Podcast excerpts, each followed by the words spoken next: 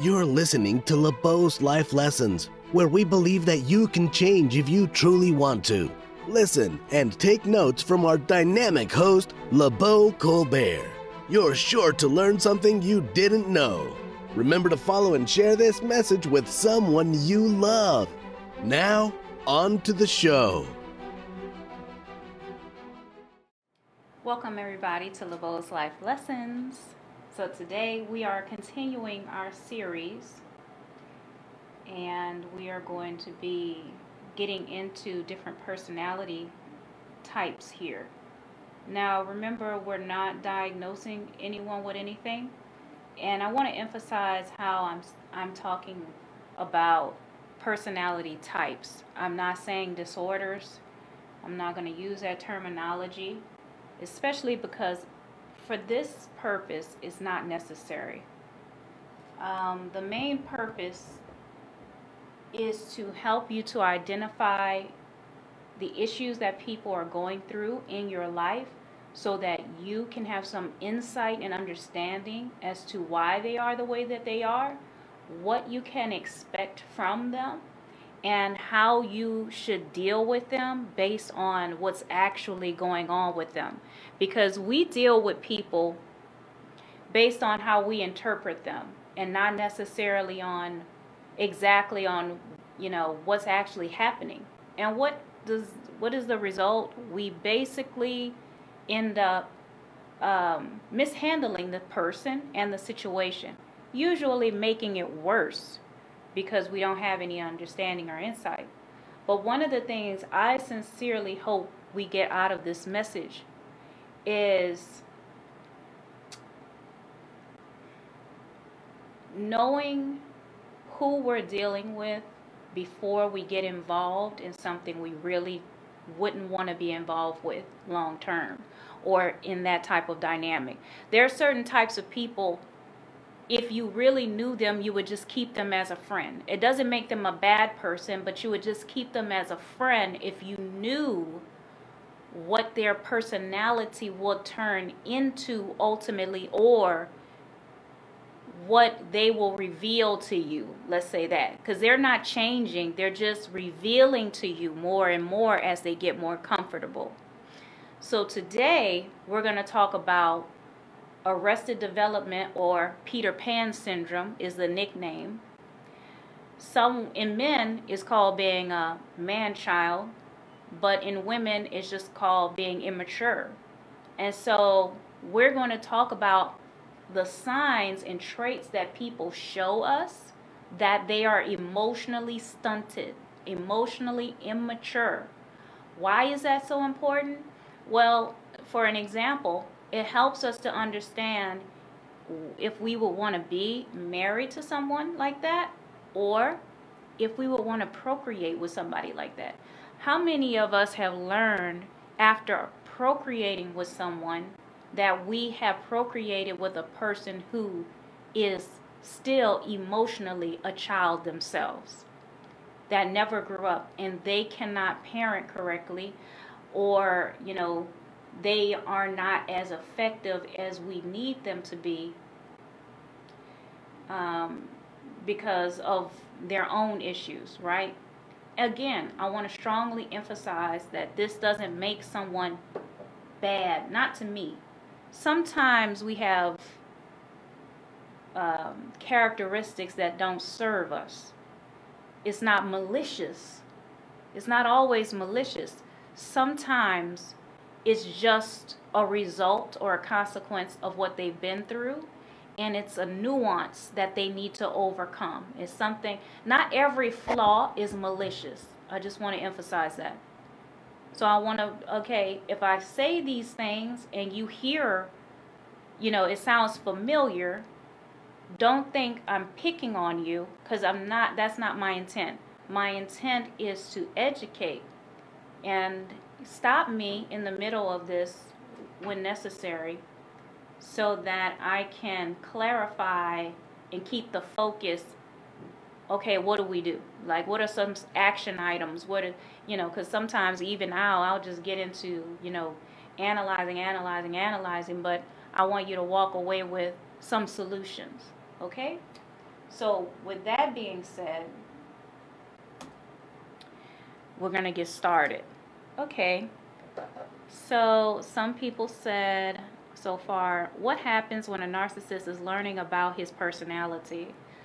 You know, it all depends on the person. Most narcissists are, they're not going to admit it, right? They're going to deny it at first, because who wants to admit that they're self-centered, that they are too self-involved, that they are inconsiderate, etc., etc.? Most of them are not going to accept this. But for those who actually have a part in themselves where their emotional intelligence and their self-awareness is kind of, you know, in a better, you know, at a better level than most, they can step back and say, okay, I do see I have this issue. There's even TikTokers who admit to being narcissists that say, I'm working on myself. Here are the things that I deal with. And I think that's very positive. Okay. All right, so I'm going to give you 32. This is still within our red flag series, and you can find the rest of the red flag series anywhere you listen to podcasts under LaBeaud's Life Lessons. Okay, now I'm going to be reading your comments. I'm going to give you 32 traits of an emotionally immature person. An emotionally immature person. I'm going to, when I say traits, I'm not just going to you know, talk about the obvious. I'm going to talk about the little nuances that most people don't catch. And on some points, I'm going to talk about why they have those. All right, so Peter Pan syndrome, let me give you a little bit of insight into what that is. If you Google it, it says Peter Pan syndrome is a metaphor based on the concept of not growing up and being trapped in childhood. It is not recognized as a mental health illness. It's not recognized as a mental health illness, but it can be found in mental health illnesses, such as autism. Not everybody with autism has that, but many people with autism do have that. So that is one big insight, ladies and gentlemen, that you need to understand. When you have that spouse, boyfriend, girlfriend, sibling, parent who is emotionally immature, it might be that they are on the autism spectrum. And when you look up the signs and traits of autistic people, I'm also autistic. When you look up the traits of autistic people, you may find that you're reading about that loved one you have in your life, okay? Everybody displays it in different ways, and we're going to talk about some of those ways. But officially, the term is known as arrested emotional development. And so it's when trauma impairs your ability to develop full emotional maturity. This is known as arrested psychological development. Trauma can freeze your emotional response at the age you experienced it. When you feel or act emotionally younger than your actual age, this is known as age regression. So an example of this is Michael Jackson, okay? That is a person who probably was on the spectrum. He has a lot of signs of being on the spectrum. And he definitely showed Peter Pan syndrome, okay? He was emotionally immature, all right? Here's some questions that women typically ask when they feel like they may have someone like this in their lives. They say, what can I do with my immature husband? He behaves like a teenager. All he cares about is his looks and impressing girls and getting attention. I'm pregnant. I don't feel that he can take care of me or the baby because he's such a man-child, which is another street term for it. Someone else asks, how do I deal with an emotionally immature husband? I love him, and we've been married for 10 years, and I feel like I'm the only one maturing. And most of the time, when a man has a wife who says that she nags them all the time and she's always treating him like a child, that is your sign that that man has arrested development. And he is with the type of woman who has a mothering complex. So usually a woman, usually the oldest daughter in the family, who was made the second mother, I talked a bit about this on my TikTok today, who is made the second mother of the family, who is like the other mom in the household, usually grows up to be a mother-type figure who ends up continuing to take care of people outside of childhood. So she, at a young age, was forced by her parents to take care of the kids. She grows up to either A, not wanting to have any kids because of that experience, and or B, she ends up being a teen mom, or C, she ends up dating a man-child. Why? Because she's reenacting trauma. She didn't like the fact that she had to watch her siblings and be a built-in babysitter, but she ends up dating men who have immaturity issues anyway, because that is what she's comfortable with. She's used to being a mother. So subconsciously, she finds men who are still children mentally, and she tries to mother them into maturity. And it never works, because these people have been traumatized themselves in childhood. And that's why, and without getting therapy, which could be take years for them to make major breakthroughs, without getting therapy, there's no amount of mothering she can do to raise him and finish raising him, okay? Because he's stuck. Wherever the trauma happened, that's where he's stuck. Now, you may say, well, I have a boyfriend or a girlfriend who's emotionally immature. She says she doesn't have any trauma. Nothing happened to her. Again, this is also a sign of adult autism. Sometimes it's not necessarily something that happened to them. And sometimes the event that happened to them isn't a huge event. It's not like someone died. It's not like they were assaulted or anything like that. It was just systematic emotional abuse or systematic low-level or covert neglect. And over the years, they got traumatized from the duration of that experience, you see. So let's go into those 32 traits. Y'all ready? Okay. The number one trait of an emotionally immature person that might go under the radar is they don't like to move a lot. They like rest and they like naps. So kind of liken this to like a baby or a child who likes to take naps or sleep often. Typically, people who are emotionally immature don't like hard labor. So when you ask them to do favors, like, can you do this? Can you help me with this around the house? They complain because you're making them get up. And how this applies to emotional immaturity. Imagine being a mom and you have toddlers running all over the house. They're tearing down the house. He doesn't help. Not necessarily because he thinks it's a woman's job, but maybe because he doesn't want to get up. A lot of times these people are called lazy because they don't like to exert a lot of energy.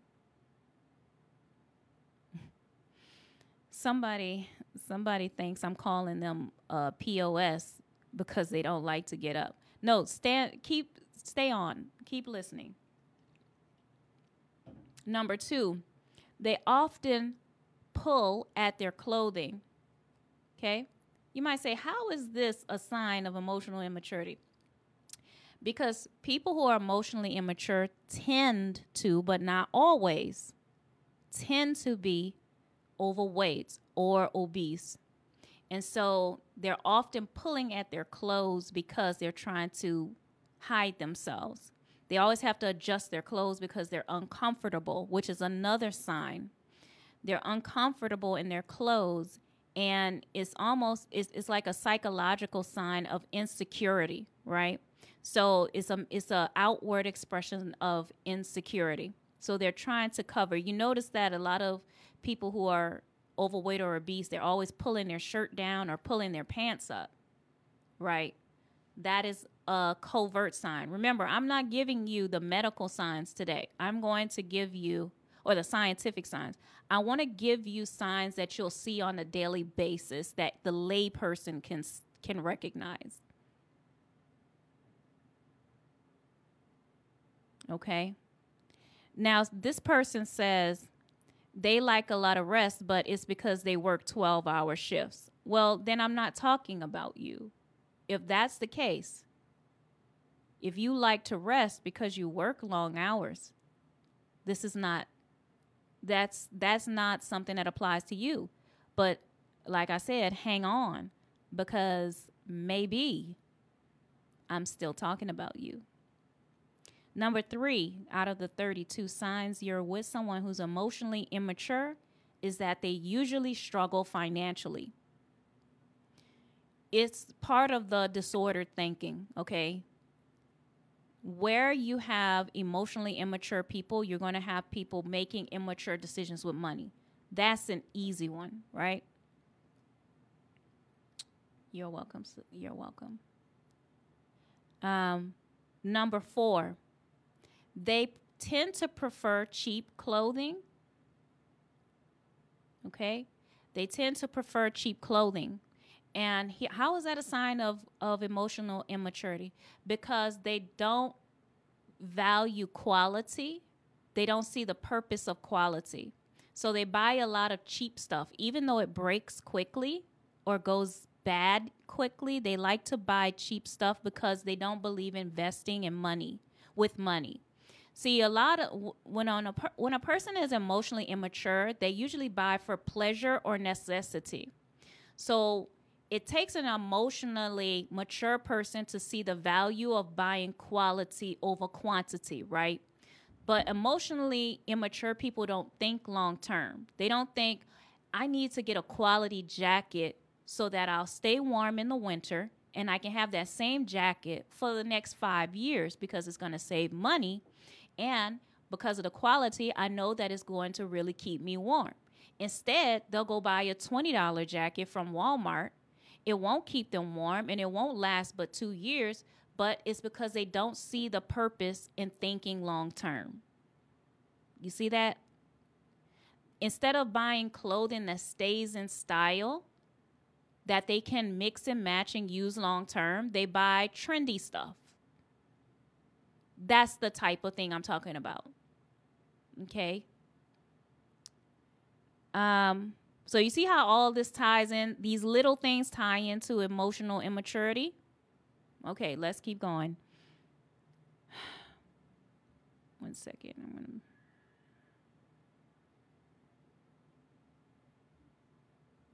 just make the font a little bit bigger.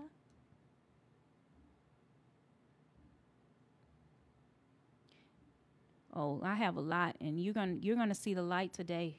You're gonna see the light today. Number 5, they love to wear baggy clothes and stretchable clothes. Again, this is in the case that you're with the emotionally immature person who doesn't take care of their body. This person eats for pleasure only. So they have a childlike palate.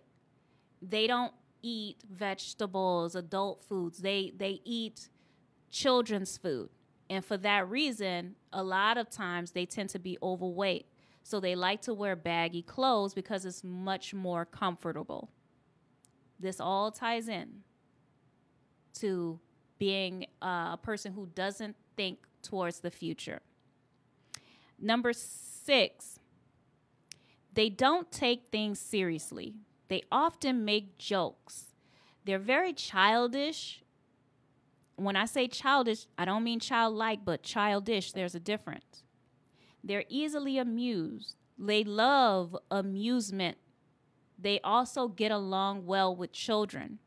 Now, you might say, oh, you're saying if you get along well with children, you're immature. No, that's not what I'm saying. Listen. Take all of these things, what I'm saying, and put it together. Yeah, okay, so the guy who's commenting earlier, he says, I do eat garbage food, though. All right, I won't lie. Yes. The message today, someone's asking, is we're talking about Peter Pan syndrome, arrested development, a.k.a. man-child, basically, or woman-child. We're talking about people who are emotionally stunted, okay, who never really grew up, and why and how to deal with it. But this person loves amusement. They love doing kiddish things. They like doing childish things, okay? That's how they have fun. Not all of it is bad, okay, guys? I'm going to keep saying that because people are coming in, and I want to keep telling you I'm not calling these people bad, and not all of these traits are bad. Some of these people have childish types of tendencies or childish types of hobbies, but, hey, I'd rather they watch anime all day than going smoking and drinking all day. I'd rather this person like collecting toys than doing drugs. Do you get what I mean? Like, it's a good trade-off, some of it, right? Because if everybody has different ways that they express their emotional trauma, and you can go one way or the other, you know? And so, you know, some of these options aren't that bad. Somebody said, "Woo, I'm right on time."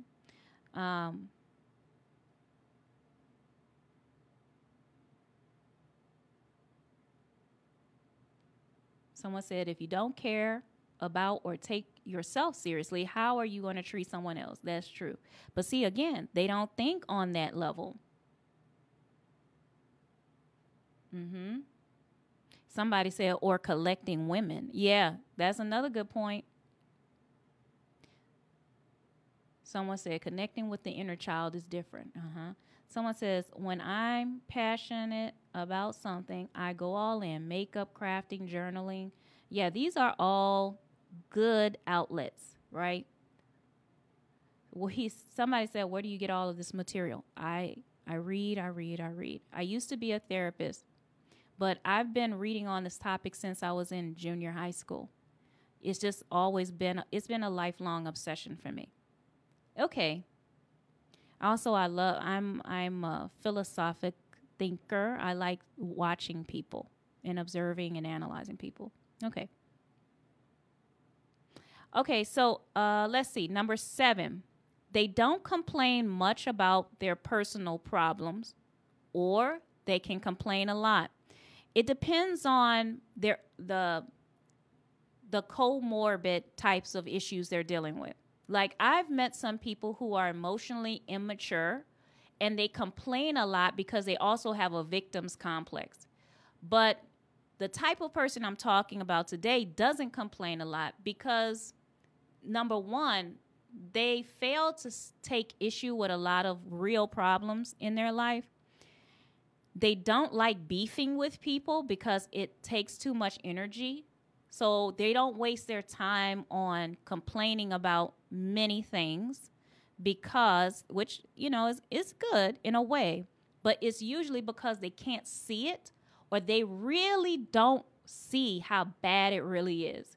Like, they're not complaining. Like, this is, the immature person is also the person that will sit in a bad situation for a long time, because they don't know where it's going to take them. They don't see that far down the line. So they're sitting and sitting, waiting and waiting. They may not like the situation, but they don't see, you know, how bad it can actually get. And if you're an emotionally mature person and you're with somebody, you're married to somebody, specifically, if you're married to somebody like this and you're trying to warn them, hey, you know, we got to get out of this situation, or hey, I don't think this is good for the kids, or something like that, or this is going to end up badly for us. And they're like, oh, I don't think it's really that bad, because they're immature. When I tell you, you got a problem. You have a major problem. Someone said, are there solutions to this type of problem? Yes, we're gonna talk about that. I'm not a therapist anymore because I learned that I'd rather help people from afar, because I got too intermingled with my clients. I got too emotionally invested in them, and I also I don't like being that close to people because they attach themselves to me. Now, one thing that a lot of people don't know is therapists usually have to deal with people being obsessed with them or falling in love with them, and it's a real thing. There's a very thin line, and you can get in trouble with that. And as a woman, it's not always good or safe for us to be therapists, especially toward, you know, men, dealing with men. So that's a couple of the reasons why I'm not doing that. I'd rather write books and do this than deal with people one-on-one. Okay, another thing is, number 8, they hate arguments and they don't like disagreeing. Don't like disagreeing. They hate confrontation. So they hate when you nag them, even if you're right, even when you're trying to help them. They don't want you talking to them like they're a child. Don't be their therapist. Don't be their mom. But they act like they need a mom. They need some help, you know, but they don't like you treating them like that, even though they keep doing the same things over and over again. So if you're in a relationship or co-parenting, oh my gosh, if you're co-parenting with an immature person, everything's going to turn into an argument because they don't take things seriously and they don't like to really hash something out. So you try to bring up stuff. They're like, why are you starting with me? Why are you fighting with me? Why are you picking with me now?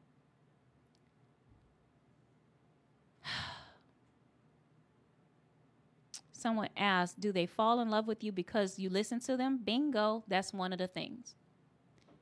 You listen to them. Some of these people, I tell you, I don't know how they survive. I've talked to people who have gone through so much in life and they have not one person that's on their side that can help them. So when you're listening to them, they interpret that as romantic love in some instances based on, you know, their issues. Someone asked, why does this type of person not grow up emotionally? They don't grow up emotionally because, you know, I haven't read anything that necessarily explains why. All we know is that for some reason they get traumatized, and it makes them mature faster than other kids because they have to deal with adult stuff in childhood.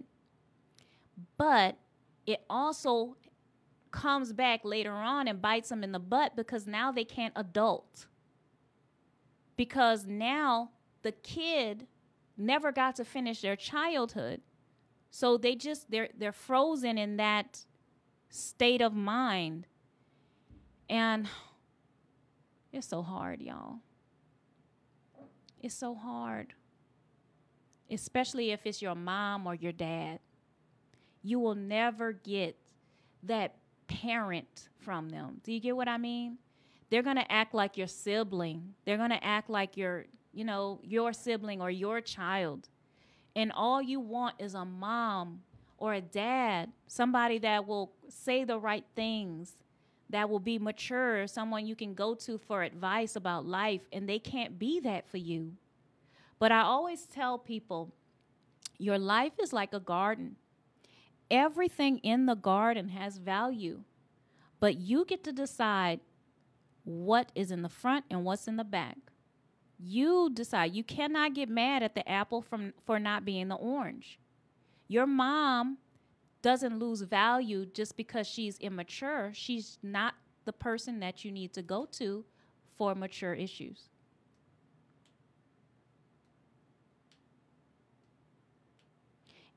And I'm talking about men and women today. I'm not focusing on men. I'm just... Someone asked, how do you get through parental trauma? Well, there's a very great book called It Didn't Start With You by Mark Wolynn. It's hot right now. It's hot. It's also another book that we're studying in my book, about to start studying in my book club, called The Brain That Changes Itself. It's by Dr. Norman Doidge. It's about neuroscience. Anyway, in the book, It Didn't Start With You, they will help walk you through how to forgive your parents, how to reframe the way you look at them, how to rebuild a relationship at a certain level if you can, but if not, how you can release them from being the person you need them to be. Someone said, my parents are immature as heck. And you know what happens when you have immature parents? You end up having to be an adult in childhood, and guess what happens? It stunts your growth.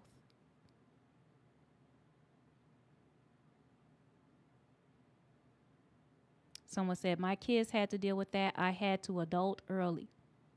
Someone says, how do you join the book club? Go to labeaudslifelessons.com and click engage and fill out the email, and then I'll message you. All right. Number 9, some people who are emotionally immature live to eat. They love snacking, just like a child does. They're always looking for, where's the food line? Where's the line? Where's the line to eat, right? Okay? Because one of the things is, because when you're a child, you aren't thinking like a philosopher and meditating on the complexities of life. Most of the time, you're thinking about, it's hot, it's cold, I'm bored, I want to eat, I'm hungry, what are we eating? You're all about flesh. You're all about flesh, pleasing flesh. You know, emotionally mature people are not like, they're not little dictators walking around saying, feed me. Okay, if you have kids, you know what I'm talking about. But people who are emotionally immature, again, tend to be a little overweight, if not obese, and they love to eat, okay? They live to eat. Their life primarily revolves around their stomach. When you're texting your girlfriend and you're saying, how was your day? And they respond back with, did you cook? Did you cook yet? What did you cook? I'm hungry. Like they didn't even see your text asking them how they was doing. No hello, no nothing. I'm hungry. What, you go get me something to eat. Bring me something to eat. Okay.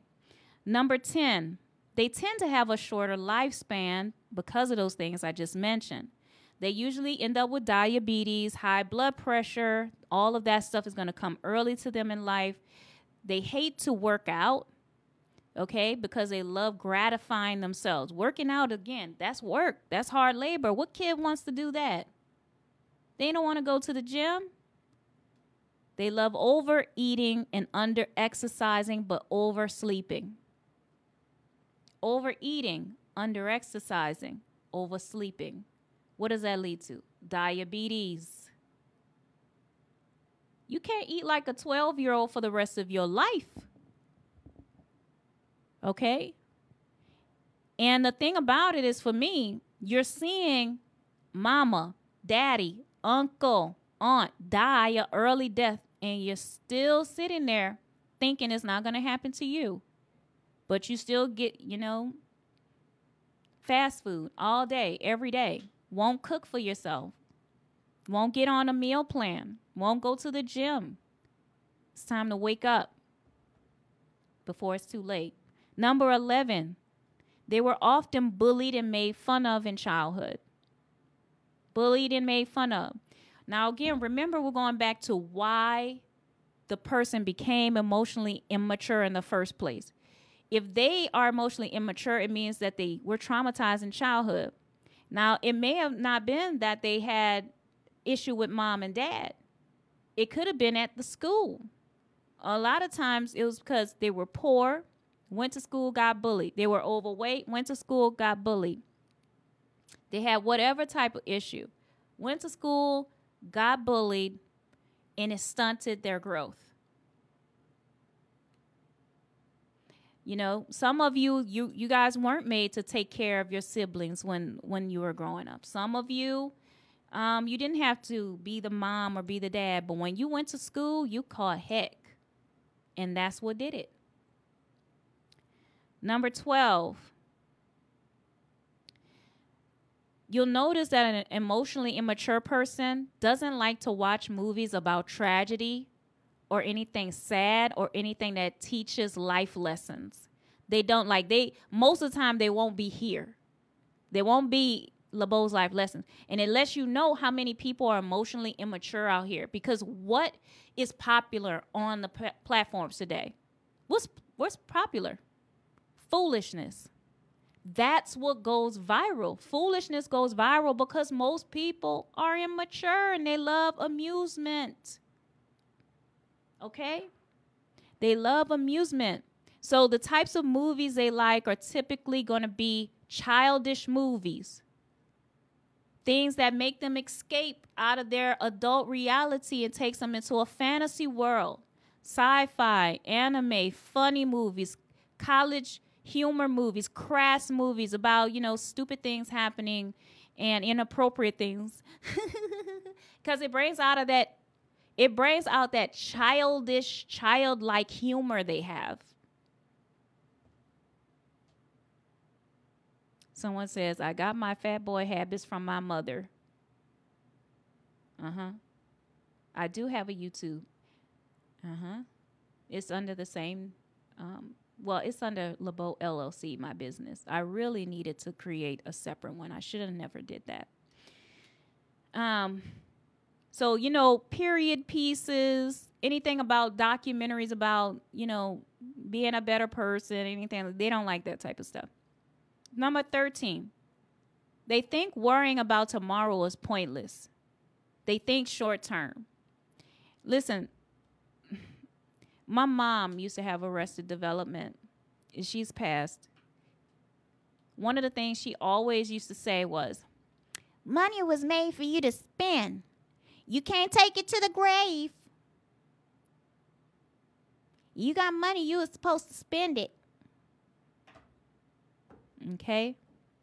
And so she didn't believe in saving. That's immature. And what happened? What do you think happened?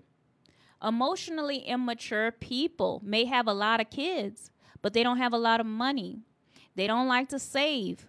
And then what happens when they are when they're older, their kids have to take care of them, or they may decide to take care of them, maybe not. Some of the people that's out here on the streets right now, they're emotionally immature, and their kids know they need help, but they're not going to help them. And they ended up on the street because they can't take care of themselves. The book I recommended was Mark Wolynn's It Didn't Start With You. You go on Audible, and Audible will give you a free book to listen to for the first time. There's some stuff on YouTube. It was on YouTube free. They removed it. And then also The Brain That Changes Itself by Dr. Norman Doidge. Okay. Number 14. They love to be the life of the party or the wallflower. Either way, they're not in between. They like to, this person is typically the person that goes in and they make a lot of noise and they're very funny and everybody laughs and jokes with them. They keep everybody entertained. That's the one version of the emotionally immature person. Or they withdraw socially because they don't know how to act in adult situations. This is why a person who is emotionally immature will avoid adult types of situations. Like, they don't want to go to business meetings, network meetings. They don't want to go to anything that has a lot of serious themes. If it's about science or church or anything like that that has to do with learning, they don't want to be a part of that because they're going to be bored. Even though it's good for them, they know this. But it's just like a kid knowing that vegetables are good for them. They're bored. They have both, yes, they have both extremes, yes. Number 15, they only like easygoing people. They like easygoing, laid-back people like them. That's who kids love to hang around. They love those people who make, you know, they don't really demand that much. They let them do them. This is why children love the laid-back, uninvolved dad. When a child is young, the fun parent is always going to be the parent that the kids want to be around the most because they let them do whatever they want. And a child thinks that letting somebody do whatever they want is love, and it's not. The parent who wants to take care of them and look out for them, it's just like the movie Mrs. Doubtfire, right? The mom was seen as the person who was, you know, the wet blanket. Oh, Mom, she's always ruining our fun because she wants to raise us right. Whereas the laid-back dad, oh, he's so fun, Dad, he's so fun and funny. But that's a classic sign of arrested development. And later on, when the kids mature, they see, oh, wow, Mom was the one that cared about me. Dad was just being childish. He didn't care. He let me do whatever and run around and do all of this and that. He never was concerned because he was immature and laid back himself. So you as a kid, you thought that was good. He comes around to take you to movies, take you to fun stuff. Mom is like, where's your homework? Did you eat your vegetables? It's time to go to bed. And once you grow up, you realize these things. Number 16, they tend to not dislike anyone too harshly. They don't like holding grudge because they don't want to exert energy. Now, one thing I have seen that these people have in common across the board, and it's something that you will bang your head against the wall trying to understand why. Why, when they know somebody is bad news, why do they still hang around these people? That's what children do. Children, even when a kid is bad news, bad influence, keeps getting them in trouble, what did the kid do? They keep hanging around them. Peer pressure, right? Childish adults do the very same thing. They know this person is a liar, thief, on drugs, or any kind of situation that puts them at risk. They will not set up a boundary because that's what a mature person would do. They will not set up a boundary. They will not cut that person off.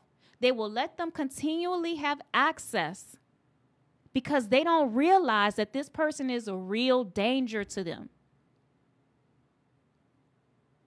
So they end up in relationships with opposite sex and friendship relationships with people who are no good.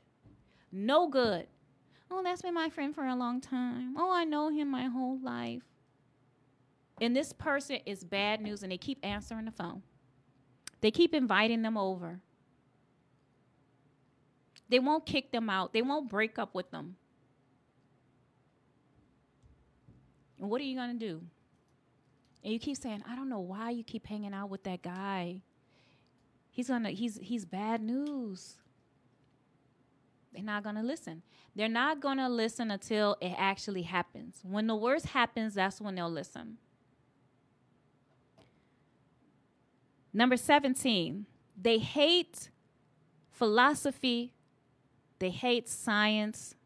They dismiss experts. They don't like that type of stuff. They don't like anything that has to do with self-help because they're like, who are you? How are you going to tell me? That's the type of people that hate me. Who are you? What are your qualifications? What makes you qualified? I don't tell them anything. Oh, yes, I'm unqualified. Do not listen to me. That's my best revenge. Don't listen to me. Don't. I don't want you to change at all. You try to intervene. You love them. So you try to intervene. And you try to say, hey, you know, I'm not trying to tell you what to do, but I see this happening, and I see that it's not going to go well. I'm just trying to help you out because I care. This is what I found out. I looked this up, and I found this in this book. Or on Google, it says this. If you keep doing this or that, this is what's going to happen. Oh, okay, all right. Well, I mean, you just Google that. You can't believe everything. Who is that guy anyway? Someone said, I found myself very emotionally immature, but I'm really into self-help and improvement. Good, you're rare. Someone also said, many people don't have the strength to go it alone. Others think it won't happen to them. Mm-hmm. Someone said they also hate criticism. Yes, they do. So you see that they are gaining weight and they're, you know, getting really sick. They're not going to want you to tell them about it. When you look on the, I'm going to tell you really fast, Joshua. When you look on 600-Pound Life, what do you find? A lot of immature people that you can't tell anything. They don't want to hear it. That's why they're in that situation. Today, our topic is Peter Pan syndrome or arrested emotional development. We're talking about people who have never grown up, why they are the way that they are, what are the signs, and how to deal with it. And this is under my red flag series because this is a red flag. And I'll say it again. Now, this does not make them bad, but you need to be aware of what you're getting into when you deal with somebody like this. Number 18, they live for enjoyment. It's all about having fun, YOLO. You have one life. Life is too short. I want to have fun. So they're not concerned about things that seem to be important. It's just pleasure, pleasure, pleasure, pleasure, pleasure, pleasure, pleasure, pleasure, pleasure. I don't want to be bored. Hate being bored. Don't want to read books. It's boring. Or they only read books about amusing things. Number 19. He is usually a good provider and usually a good citizen. Usually a good family man. Okay? So this is a person that is going to provide.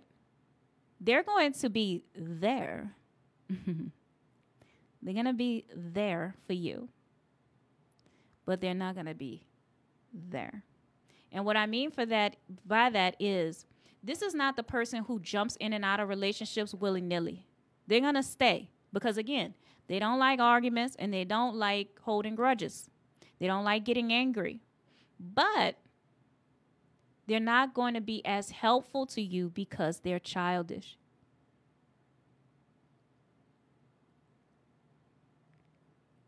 Mm-hmm.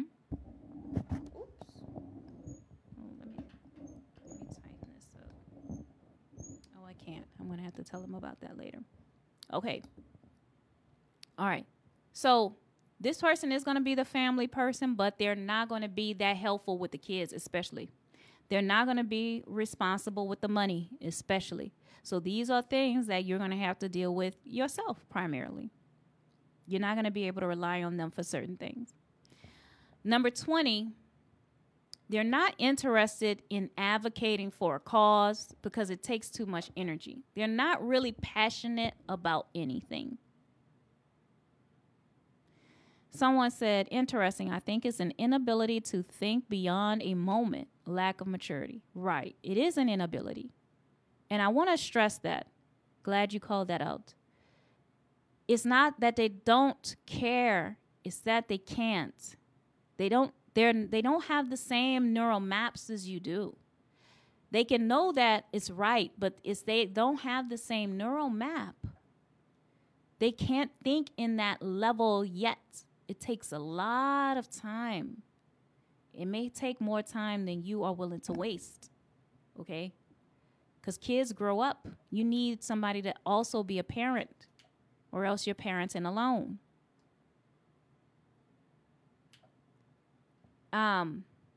They usually don't advocate for a cause. Like, you know, they may be upset about something like, you know, racism or, you know, injustices and different things they see, but they're not really gonna get behind it. They may give to it financially.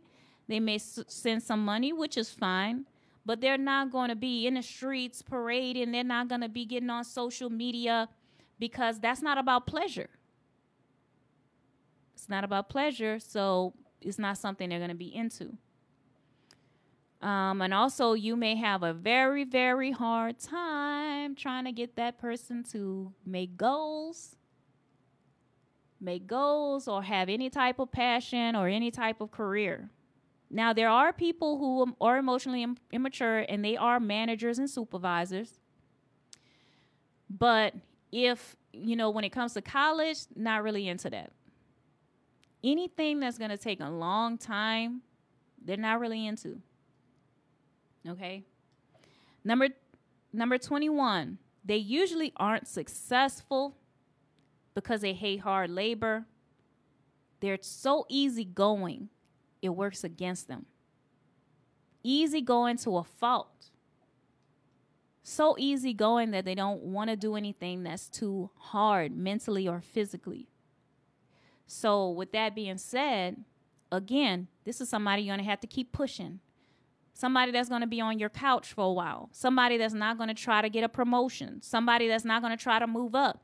They're not going to try to go back to school. They're not going to try to do anything that's hard work or seems like a waste of time. Because why are they going to go and do that when they could just go get any other job and just make some money to pay the bills right now? That's how they think.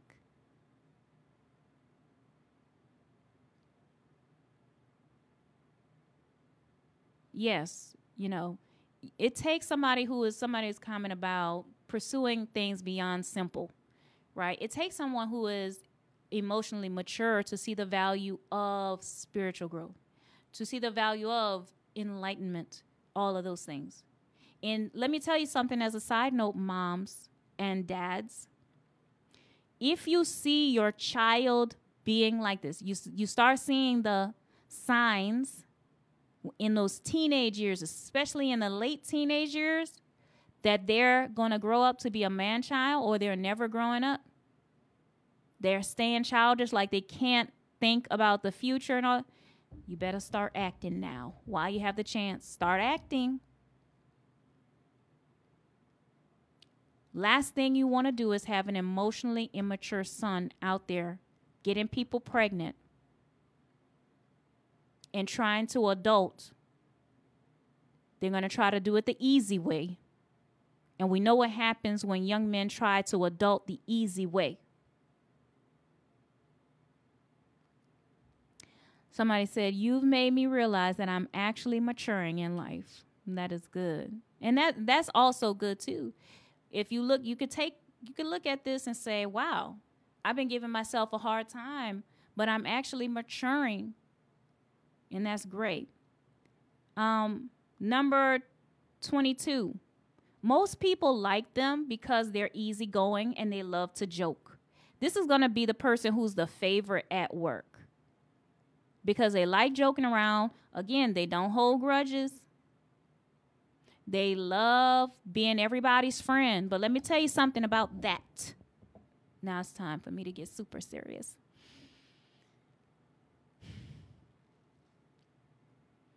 When you have a person who is well-loved in the workplace, I'm shaking my head because you know most affairs happen in the workplace, right?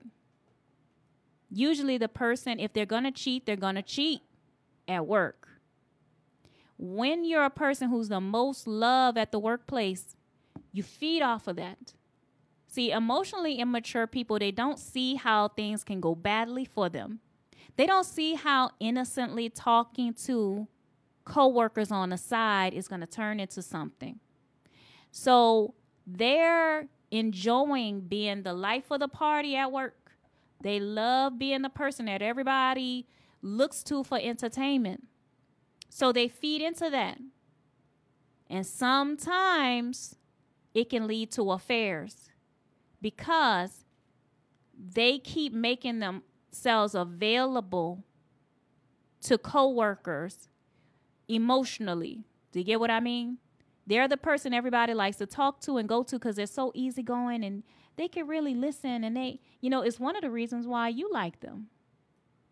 They're so easygoing. They always listen. And then they go on the job and they're that same person. And they love it that everybody loves them. And that might be mistaken for, I maybe need to see what this is about. Maybe I'm feeling something. This person likes me. Just something to think about. I'm not trying to make y'all paranoid. Number 23. Gets people to do their work for them, and at home usually doesn't take care of themselves or the children equally. They are very spoiled. They try to get their significant other to do all of the chores, help with the kids, blah, blah, blah. Anything that has to do with physical labor. Remember, they don't like getting up moving. So instead of going to grab the little kids that's wreaking havoc in the living room, mom's over in the corner, she's trying to study. Dad's sitting on the couch watching football. Kids hollering in the room. He sees them hollering. He hears them hollering. He's not going to say anything. She's going to say, "Can you do something, please? I'm trying to study." And he's going to say, "Y'all sit down in there." Because he's not getting up off that couch. He's not getting up off that couch. You see what I mean? He don't want to get up. And that's how it is every day. Anytime it has to do with dealing with the kids and having to pick up after them and stuff like that, they don't want to do that. Again, it may not be misogyny. It may not be because they think you should be doing it. They just don't feel like doing it. And they're not going to do it unless you ask them or beg them or tell them 10 times.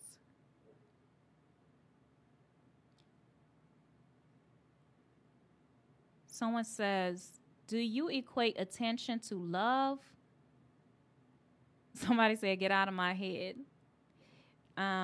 Somebody said, "Weaponized incompetence and with cleaning up after themselves."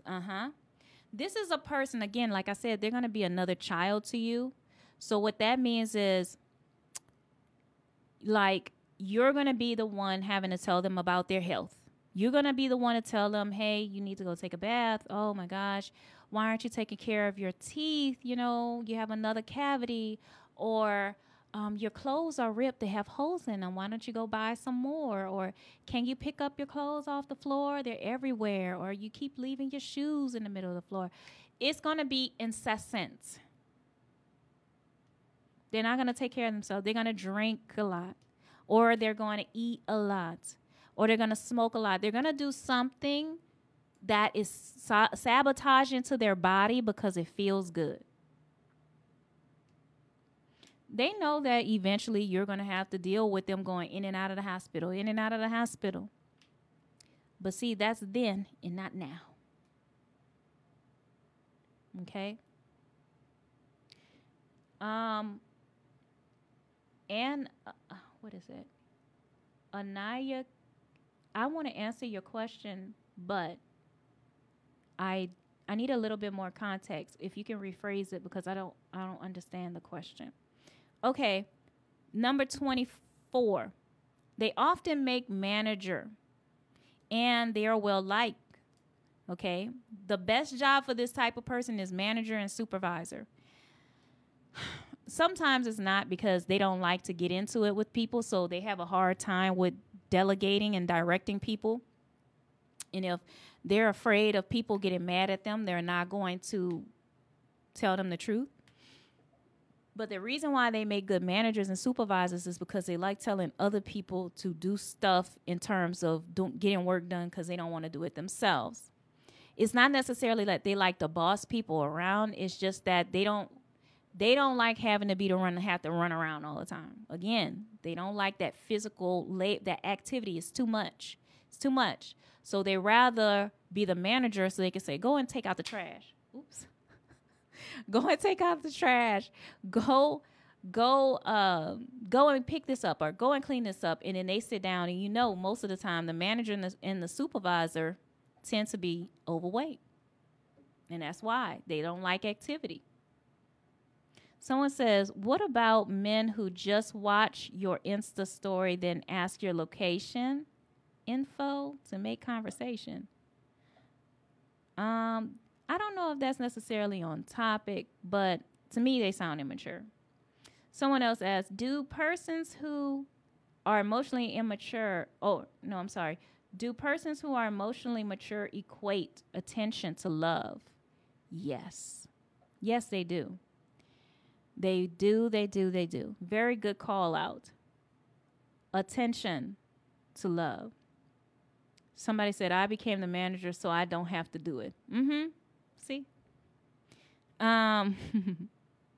Someone says, well, no, I'm going to my comment. I mean, my note. Number 25, they're usually calm and content. They're ease-minded. They're content as long as they're being fed. Now, I'm not saying that as a joke, but what I mean is if you're married to somebody like this, as a woman, their main thing is, do you cook? Can you cook? Because they're going to have a problem if you don't cook, because that is the way to their heart, okay? So, number 26, doesn't like to read anything that isn't about entertainment. I said that earlier. They don't like to be bored or listen to lectures. This is the reason why college is something they don't want to do. They don't like people lecturing them. No kid likes that. Just think like a kid. What don't kids like? What do kids like? That's them. Okay. Number 27. They're optimistic in the midst of tragedy. They're optimistic in the midst of tragedy. You might say, well, how in the world is that a flaw? It's a flaw when you need somebody to take action and make a plan, because that's not going to be their strong suit. They don't like making plans. They don't like thinking about the future. So when it comes to something bad happening and you're with somebody who doesn't like to think ahead, you know how they say 2 is better than 1? It's not when you have somebody that the partner that you're supposed to be doing it with don't like to think ahead. You're on your own. You're on your own trying to manage the family, trying to manage the finances, manage the kids. You're managing a relationship. You're managing everything. It's all on you. Okay. Number 28. Usually there are yes man or yes woman who loves to make people like them. Again, it's that attention equates to love type of thing. They just want people to like them, okay? And that will tell you why they allow a lot of trash in their life. This is why they leave a lot of trashy people in their life, because they don't want to make people mad, okay?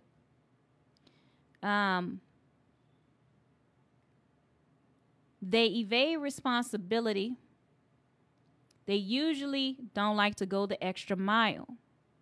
They allow themselves to depend on others. They allow themselves. So this is the person that's not maliciously trying to use you, but they will if you let them. This isn't the person who will maliciously and intentionally say, I'm going to use her, I'm going to use him.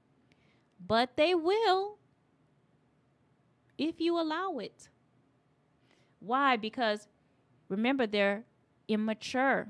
A child doesn't think, oh, maybe I should pick up my things. Maybe I should pitch in.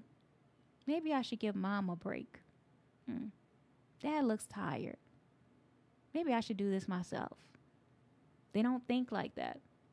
They don't think, oh, maybe I should start pitching in more with the kids. Maybe I should start pitching in more with the bills. They don't think like that. Now, if you raise heck and say, hey, I can't do this by myself, you have to help me, they may help you in that moment. But tomorrow, you're on your own again. They seem to only respond to being fussed at.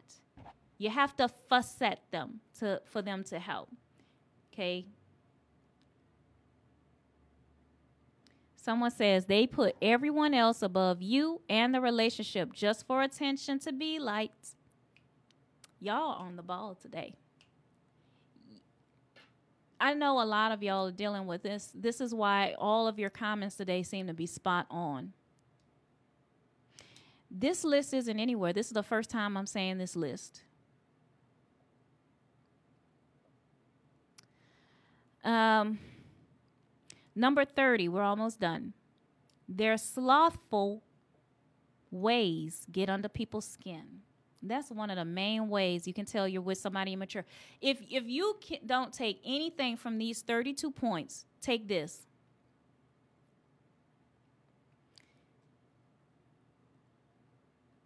If you have a person in your life that is so lazy, it irritates you to no end, they're immature.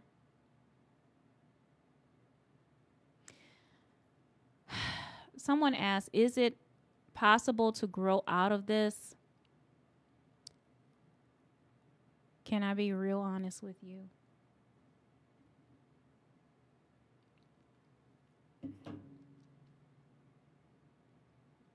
I would let them grow out of it on their own. If it is possible for them to grow out of, and listen, everybody's different. Everybody has this. You know, some people are here with it, and some of them are here with it, and some of them are here with it. But you don't know which one you're dealing with. You don't. It's kind of like asking, when will this person get over COVID? Some people get over it in a week. Some people get over it in 2 weeks. Some people have long COVID, right? Some people die with it. The point I'm making here is you don't know. You will never know that. But if I were you, I would not wait around, because they may never get out of it. And the reason why is, please hear me when I say this. In order for someone to truly heal and get help for what they're going through, they have to see the need for it on their own. Typically, a person who is suffering with this type of symptom does not have the capability of seeing that they need help. They will go to counseling if you make them, but will they see the need for it themselves and make their own counseling appointment? Most of the time, they will not. Will they pick up a book to read about how to overcome it? Most of the time, they will not. And if you are okay with living with this, I say make your boundaries. Try to stick to them. It's not going to be fun.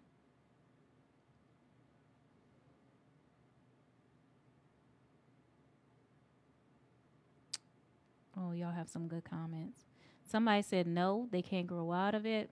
Somebody says, as they get older, it gets harder. Somebody else says, I feel only if they want to, because if they were coddled, then no. Someone else says, everyone's spirit is not the same. That's right. Someone else says, it's like falling for potential. Absolutely. You keep hoping and believing and praying, and it's not working because it's a part, it's what they have to do for themselves. Someone said, yeah, it's like asking when will my child grow out of a bad habit like lying? You don't know. Mm-hmm. That's right. Someone said, I see it in myself. No, it's not fun. But you know, you're here, and an emotionally immature person wouldn't be here. So I'm going to say that you may be closer to overcoming a lot of those traits than you think. So somebody said, I am 60, so no. He's saying, no, they don't grow out of it because he has it and he's 60. And I'll tell you this. My mom, this runs in my family, by the way. My mom was like this, and she died like this. I was my mom's mom until she died. Someone says, so it's only possible for them to outgrow out of it when it's of their own will. That's right. Mm-hmm. That's exactly what I'm saying. Someone said, sometimes being sick of yourself is the push that an immature person needs. Yes. You can only conquer what you hate, guys. If you haven't conquered it, you don't hate it yet. Someone says, yes, I am closer to overcoming. Thank you so much. That's what I needed to hear. Yes, you can do it. Someone says, I know exactly how that feels. Someone else says, the best way to change is to let someone hit rock bottom and move on and live their life. And can I just say that sometimes letting them fall is what they need, only because, and it doesn't work out for everybody, it's sad to say. Sometimes when people fall, they fail and they ain't getting up. They may not get up for years. And I don't want you to think that leaving this person is you giving up on them. Sometimes it's what they need to actually wake up. Like, maybe they won't figure out that they need help until that divorce happens because it's not real to them yet. Like, you complain and you get mad, but you haven't left them yet. So they think it's not that bad. Okay? Number 31, we're almost done. They don't really apply themselves. They give up on chances for success for ease. They trade success for ease. Trading success for ease. So if you're the type of person who wants to be with someone who wants to be, if you're the type of person who wants a lifelong partner who is interested in evolving and succeeding together, this is not going to be the person you can build an empire with. They might be great in so many other ways, all right? But they're not going to be the empire-building person. They may support you. They may cheer you on, but they're not going to do it. It's too much energy. And finally, the last point of the day is they hate hearing problems. They'd rather you tell someone else. And this is one of the biggest things, guys. One of the biggest things is life is hard. And when you are married and you have kids, it gets real challenging at points. In any case, even if you don't have kids, you still have life. You have ups and downs of jobs. You have sickness, disease, injuries. You may have deaths in the family. When these things occur, you want the person that you've found as your companion to be emotionally supportive.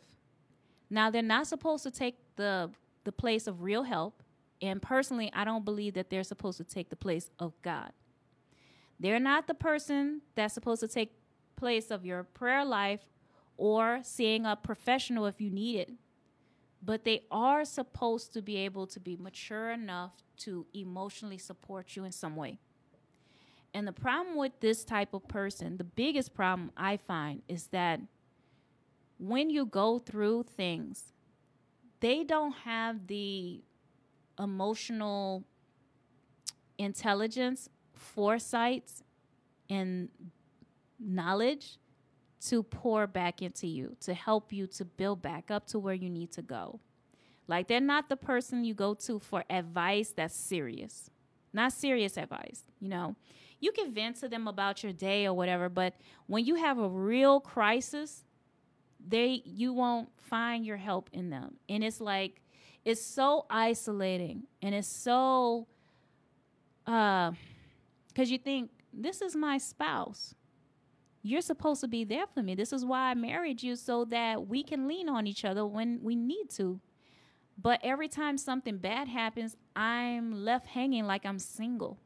And many times you feel like you are a single parent in the marriage because you're handling everything. So you may as well be single, because it feels like they're dragging you behind.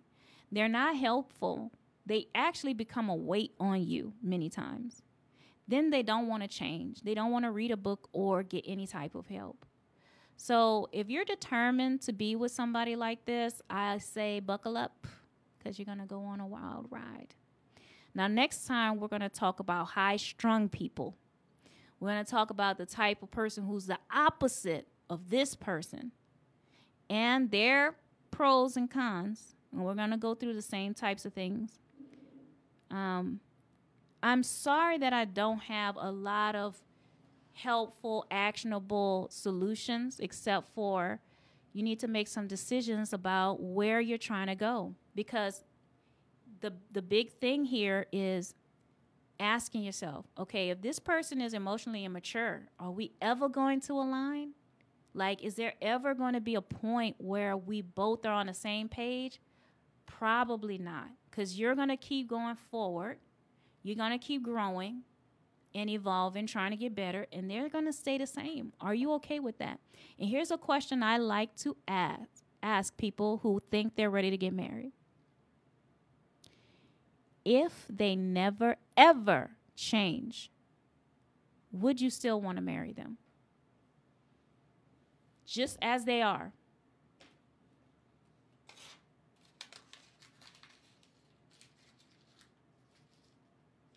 Would you still marry them?